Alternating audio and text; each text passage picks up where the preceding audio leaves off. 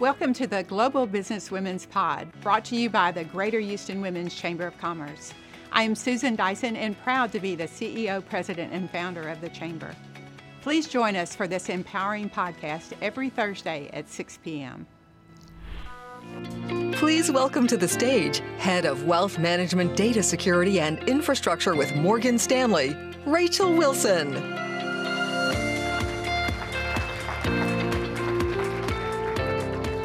Good morning, ladies. It is an absolute pleasure to be with you all here this morning. As the Morgan Stanley teams know, they never have to twist my arm to come to Houston. Always a pleasure to be here, and we have a lot of ground to cover uh, in these next few minutes. So, first, just by way of background, you know, as mentioned, I'm Rachel Wilson. I run cybersecurity, data protection, fraud prevention for Morgan Stanley Wealth Management. And in this job, I primarily am responsible for making sure that every system every network, every application that we field to our financial advisors and to our clients are as time tested, battle hardened, hacker proofed as possible before we put them out there in the world.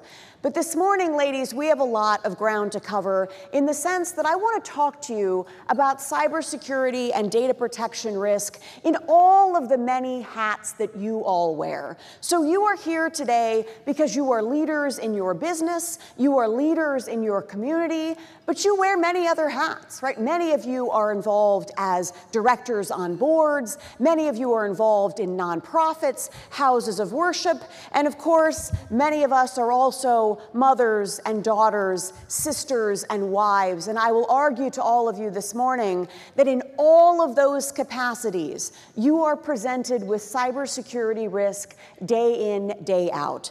But first, by way of background, before coming to Morgan Stanley six years ago, I spent the first 15 years of my career living in the black box that is the National Security Agency, the NSA.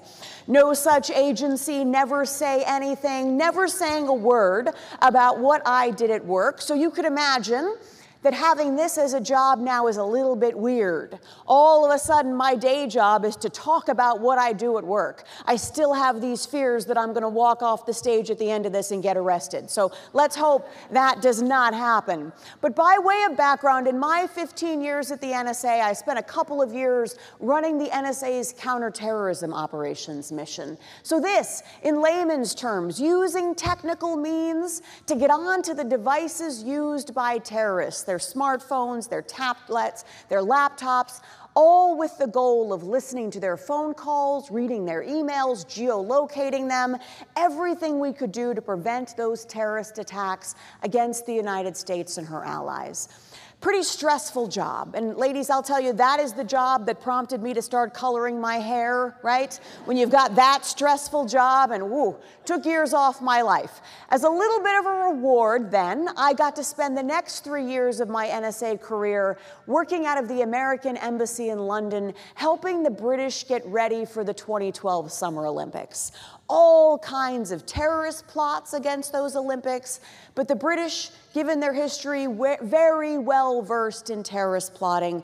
That means we Americans were laser focused on the cyber threats to those Olympics. So this was the Chinese trying to hack into the clocks, the timers at the Olympic venues.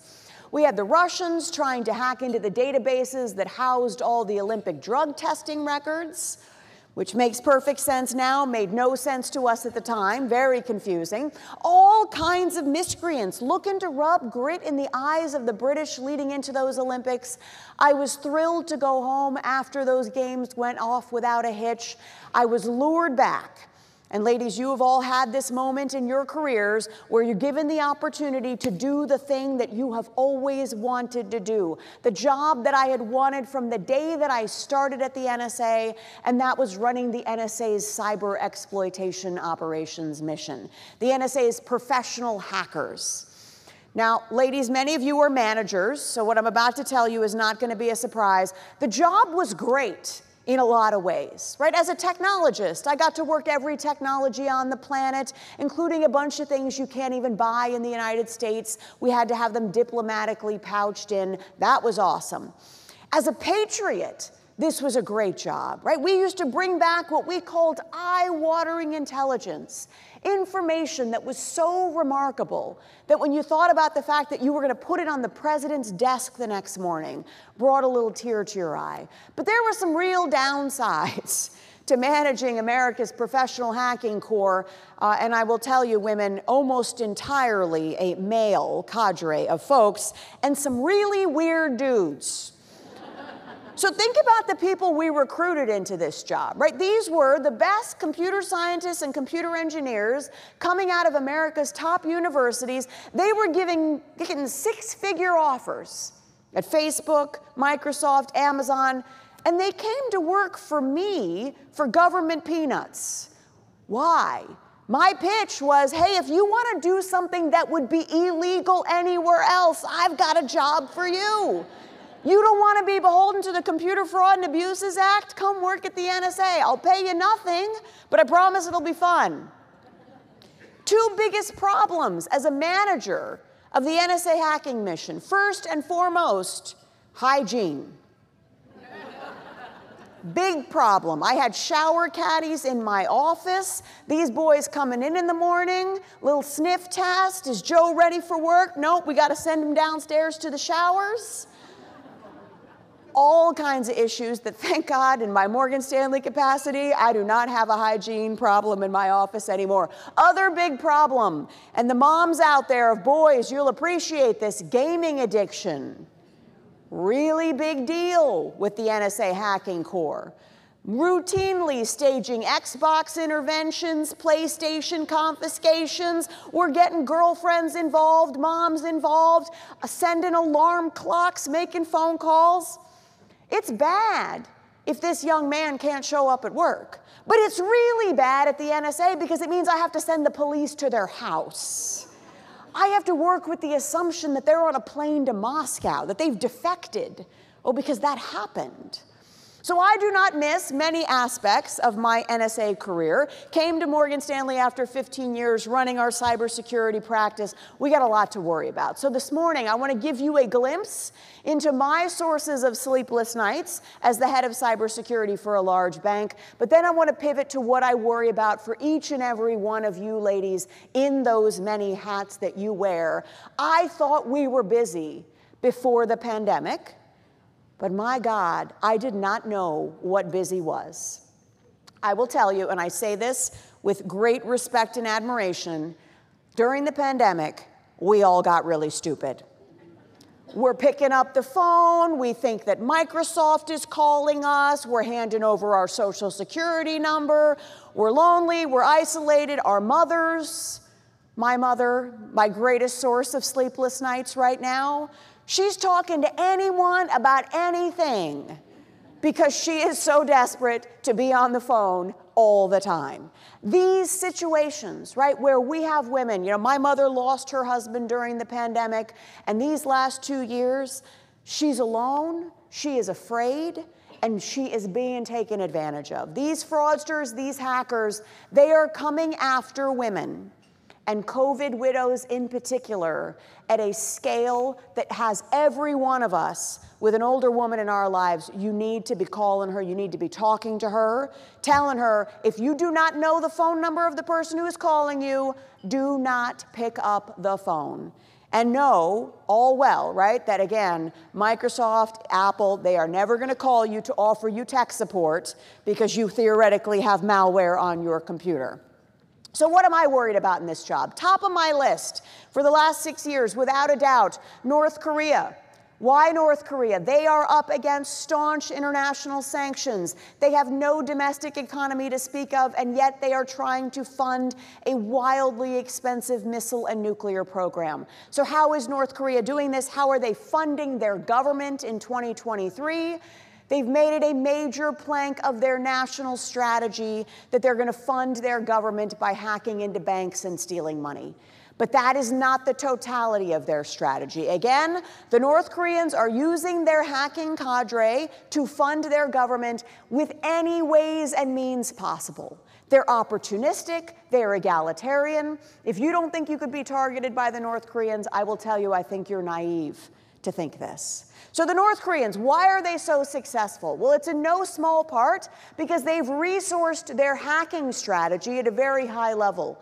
So, estimates have it at now 7,000 people within the North Korean government who have bank hacking, hacking for money as their full time job, and those ranks just continue to grow.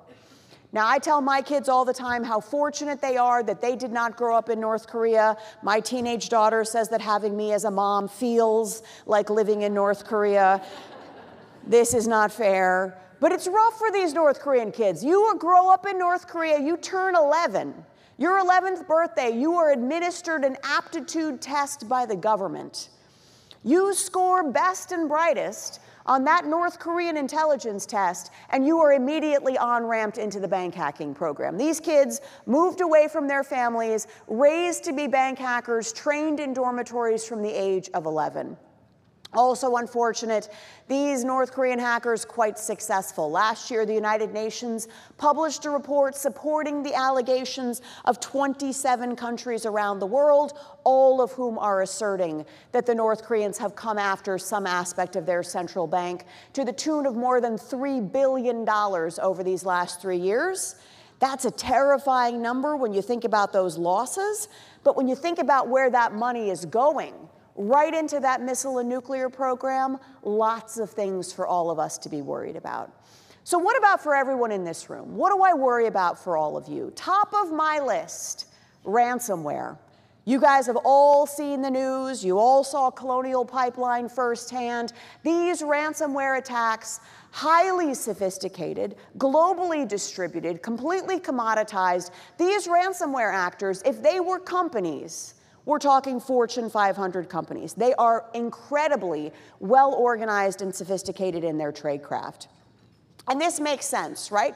That when you think about the big trends in cybersecurity over the last five years, five years ago, vast majority of malicious cyber content that we saw on the internet was nation states, right? It was Rachel in her NSA capacity, it was the Israelis, the Chinese, the British, the North Koreans, the Australians, all of these nations hacking each other to gather intelligence and to conduct espionage. Now, of course, all of that is still going on, and with Russia, China, Ukraine, we're seeing it at a massive scale. But, ladies, it is now dwarfed, all of that malicious cyber activity, now dwarfed by the volume of malicious cyber activity that we see that is criminal in nature and is financially motivated. So, again, any of us with two nickels to rub together need to be viewing ourselves as potential cyber targets. And when it comes to ransomware, I want you to see it as not an if, but rather a when. Now, these ransomware attacks, anyone who's experienced one will tell you, they are much more sophisticated than the pop up you might have gotten five years ago asking for $500 in iTunes gift cards. They are all now triple extortion scams. So, the hacker is going to start by getting into your environment. This could be your business, this could be your personal computer. This could be the nonprofit you support, the board of directors that you sit on. This could be the school that your children go to, municipalities, school districts, hospitals, nonprofits, houses of worship, universities, all likely targets for ransomware. Hacker gets in, steals whatever you value most. That could be employee data, that could be customer data, that could be proprietary data that you wouldn't want your competitors to see. At hospitals, right, that's patient data, incredibly sensitive information. They're gonna steal that information, whatever it is that you would be willing to pay to have protected or to have restored. What is the lifeblood of your business? Next thing you know, you're gonna come into work on a Monday morning your volunteer capacity, your board, whatever you're supporting, and nothing works. Computers are all down, back end databases corrupted, production environment isn't working, your website has been taken down, everything is broken. And at that point, you receive the first of three very spooky phone calls. First phone call, hacker says, Happy Monday, you'll notice everything's broken this morning. If you would like your systems, your computers to work again, I'm going to need $50,000 in this cryptocurrency equivalent to this wallet in South Africa by 2 o'clock this afternoon. And if you don't pay by 2 o'clock, it'll be 60,000 tomorrow. That ransom will just keep ratcheting up. Now, maybe you pay, maybe you don't. I can tell you at Morgan Stanley, we never recommend paying a ransom because what happens when you pay? You've now shown your willingness to pay. You're going to be on that sucker list on the dark web. I am a woman who is willing to pay a ransom. You don't want to be on that list. But maybe you have no choice. You go ahead and pay. At that point, you will have the greatest customer service experience of your life. These hackers will be on the phone, they'll be talking to your IT department, getting your computer up and running. They're going to send you the decryption keys. You're going to be amazed. Your computer is going to work better than ever when they're done with you. And then they're going to send you a customer survey. How was your ransomware experience with us? Why? Because they are very reputationally sensitive. They want you to tell your friends and neighbors, yeah, I got hacked by Bulgaria. It was awesome. Fixed my router. Wonderful. But they're not done with you, right? Again, these are triple extortion scams. Hacker's to call back the next day and say, you know, it was a pleasure working with you yesterday. Really glad everything's working so well. But you know, while we were in your environment, we did steal all of your data. And if you don't want me to sell it on the dark web tomorrow, if you don't want me to sell it to your competitor, if you don't want all of your customer data exposed, I'm going to need another 50,000 in that same crypto wallet by 2 p.m. this afternoon. Or, you know, I'm just going to post it all out. I'm going to tell everyone that you were unwilling to pay to protect your customers. Again, maybe you pay, maybe you don't.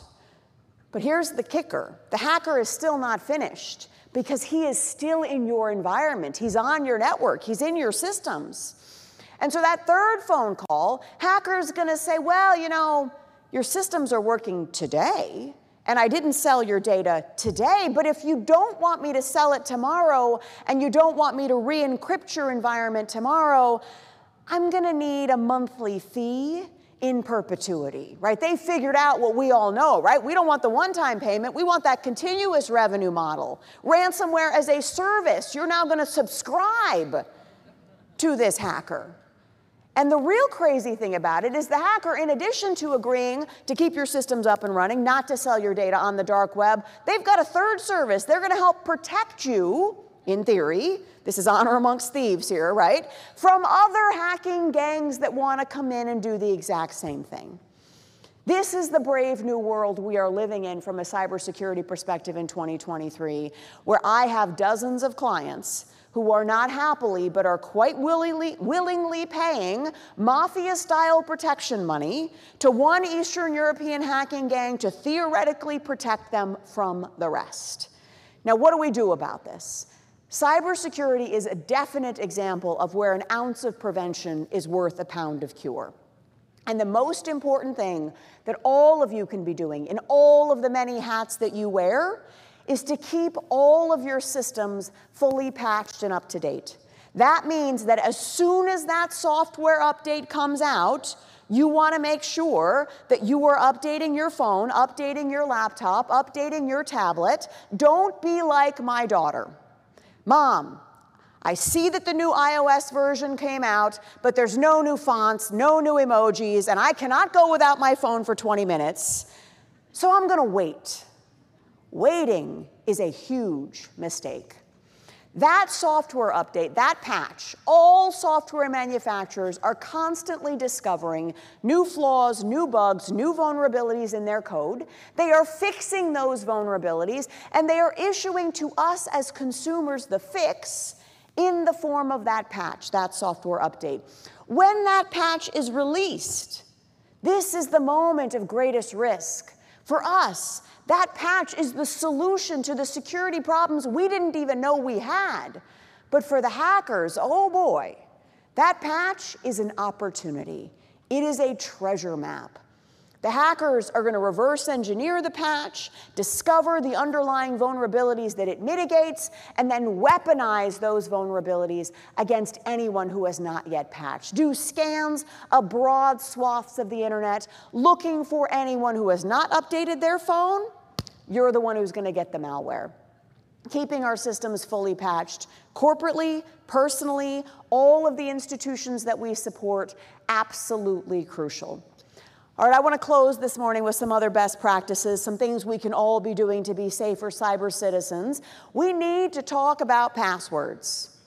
Now, I mingled with some of you this morning, and there is a woman in this room, I'm not going to look at her or point at her, who admitted to me this morning that she is using Kittens25 as her password everywhere all the time, and she's been doing this for 10 years. This is bad, right? When we use the same password everywhere and it gets compromised anywhere, we are then at risk everywhere we've used it. But passwords are a pain. And if you think, you know, so the woman I talked to this morning, I had a, gave her a big lecture, right? I mean, I'm pretty militant about this, you guys can tell. Said, you gotta be using a unique password for every login. It's gotta be maximally lengthy. It's gotta be a random alphanumeric string. It's gotta be complex. She says, Rachel, I hear you. I'm gonna add an exclamation point. no good, right? Kittens 25 for the next decade is not what I'm looking for here. Instead, we strongly recommend using a password manager app. I know some of you ladies are using these, things like LastPass, Dashlane, Keeper, 1Password. These password managers, they store passwords for you. They create random alphanumeric strings that we as human beings could never come up with. Computers are really good at this. They keep those passwords, lengthy random passwords for you in a cryptographically sound way. Then when you need to access those passwords, they will autofill right into that password field for you based on either a pass phrase that only you know or that biometric on your phone. Why do we love these? unique passwords, no more kittens 25 everywhere all the time, maximally lengthy and complex. If it's a 50 character password field, they will give you a 50 character password. But the best thing about them, the storage. Any of you women who are storing your passwords in a notes file on your phone? That Word document or Excel file on your home computer? My least favorite option, the post-it note under the keyboard. you are fooling no one, right? We got to keep our passwords in a safer state. These password manager apps let you do that. All right, ladies, one more tip for all of you this morning. Some people are surprised to learn, you know, 25 years in the cybersecurity space, this is all I've ever done. For me, this is not a job, this is a calling, this is my life's work. People are surprised to hear that I do all of my personal banking and investing online. You think that I come off the stage, put on my aluminum foil hat, go back in my cave, that I'm off the grid? Not the case. I am the most digitized person you will ever meet. This is in part because I have a lot of confidence in what Morgan Stanley builds for our clients, but it's even more so because of the risk around physical paper. I am asking all of you to get away from physical paper. The risk and liability of those 20 years of tax returns that you and your parents have sitting around, those statements, that personal check, you got to get rid of all of it. But when you choose to do so, and I recommend you do, I also recommend that you consider having a single standalone device that you use only for your banking and investing activities. This need not be an expensive device, you know, a Chromebook, couple hundred bucks, encrypted out of the box. Great way of bifurcating your risk. We recommend this, the FBI does too, that you consider having one device, right, that you use only for your high consequence activities, your banking, your investing, your business, that you do not use for any of your high risk activities, your online shopping, your online gaming, your, uh, your social media. Why? Again, by bifurcating that high risk activity from that high consequence activity, we can better protect ourselves. This is the approach that I've taken in my family for many years. My teenage son, 17 years old, his laptop, Oh boy. I mean, all that online gaming, there is no question that his laptop is hacked. It is compromised eight ways from Sunday. I would not touch my son's laptop with a 10 foot pole, and that's not just because he's a 17 year old boy. The reality is, I know his laptop is hacked. Likewise, he knows that mommy's laptop is untouchable to him, that it's only for banking and investing and work activities. And again, in this way, by physically bifurcating those high risk activities from those high consequence activities, we can better protect ourselves. Ladies, it has been an absolute pleasure this morning. Thank you for the time. You've been amazing. Thank you so much for joining us. We will see you again next Thursday at 6 p.m. For more information about the Chamber and our podcast, please visit us at ghwcc.org.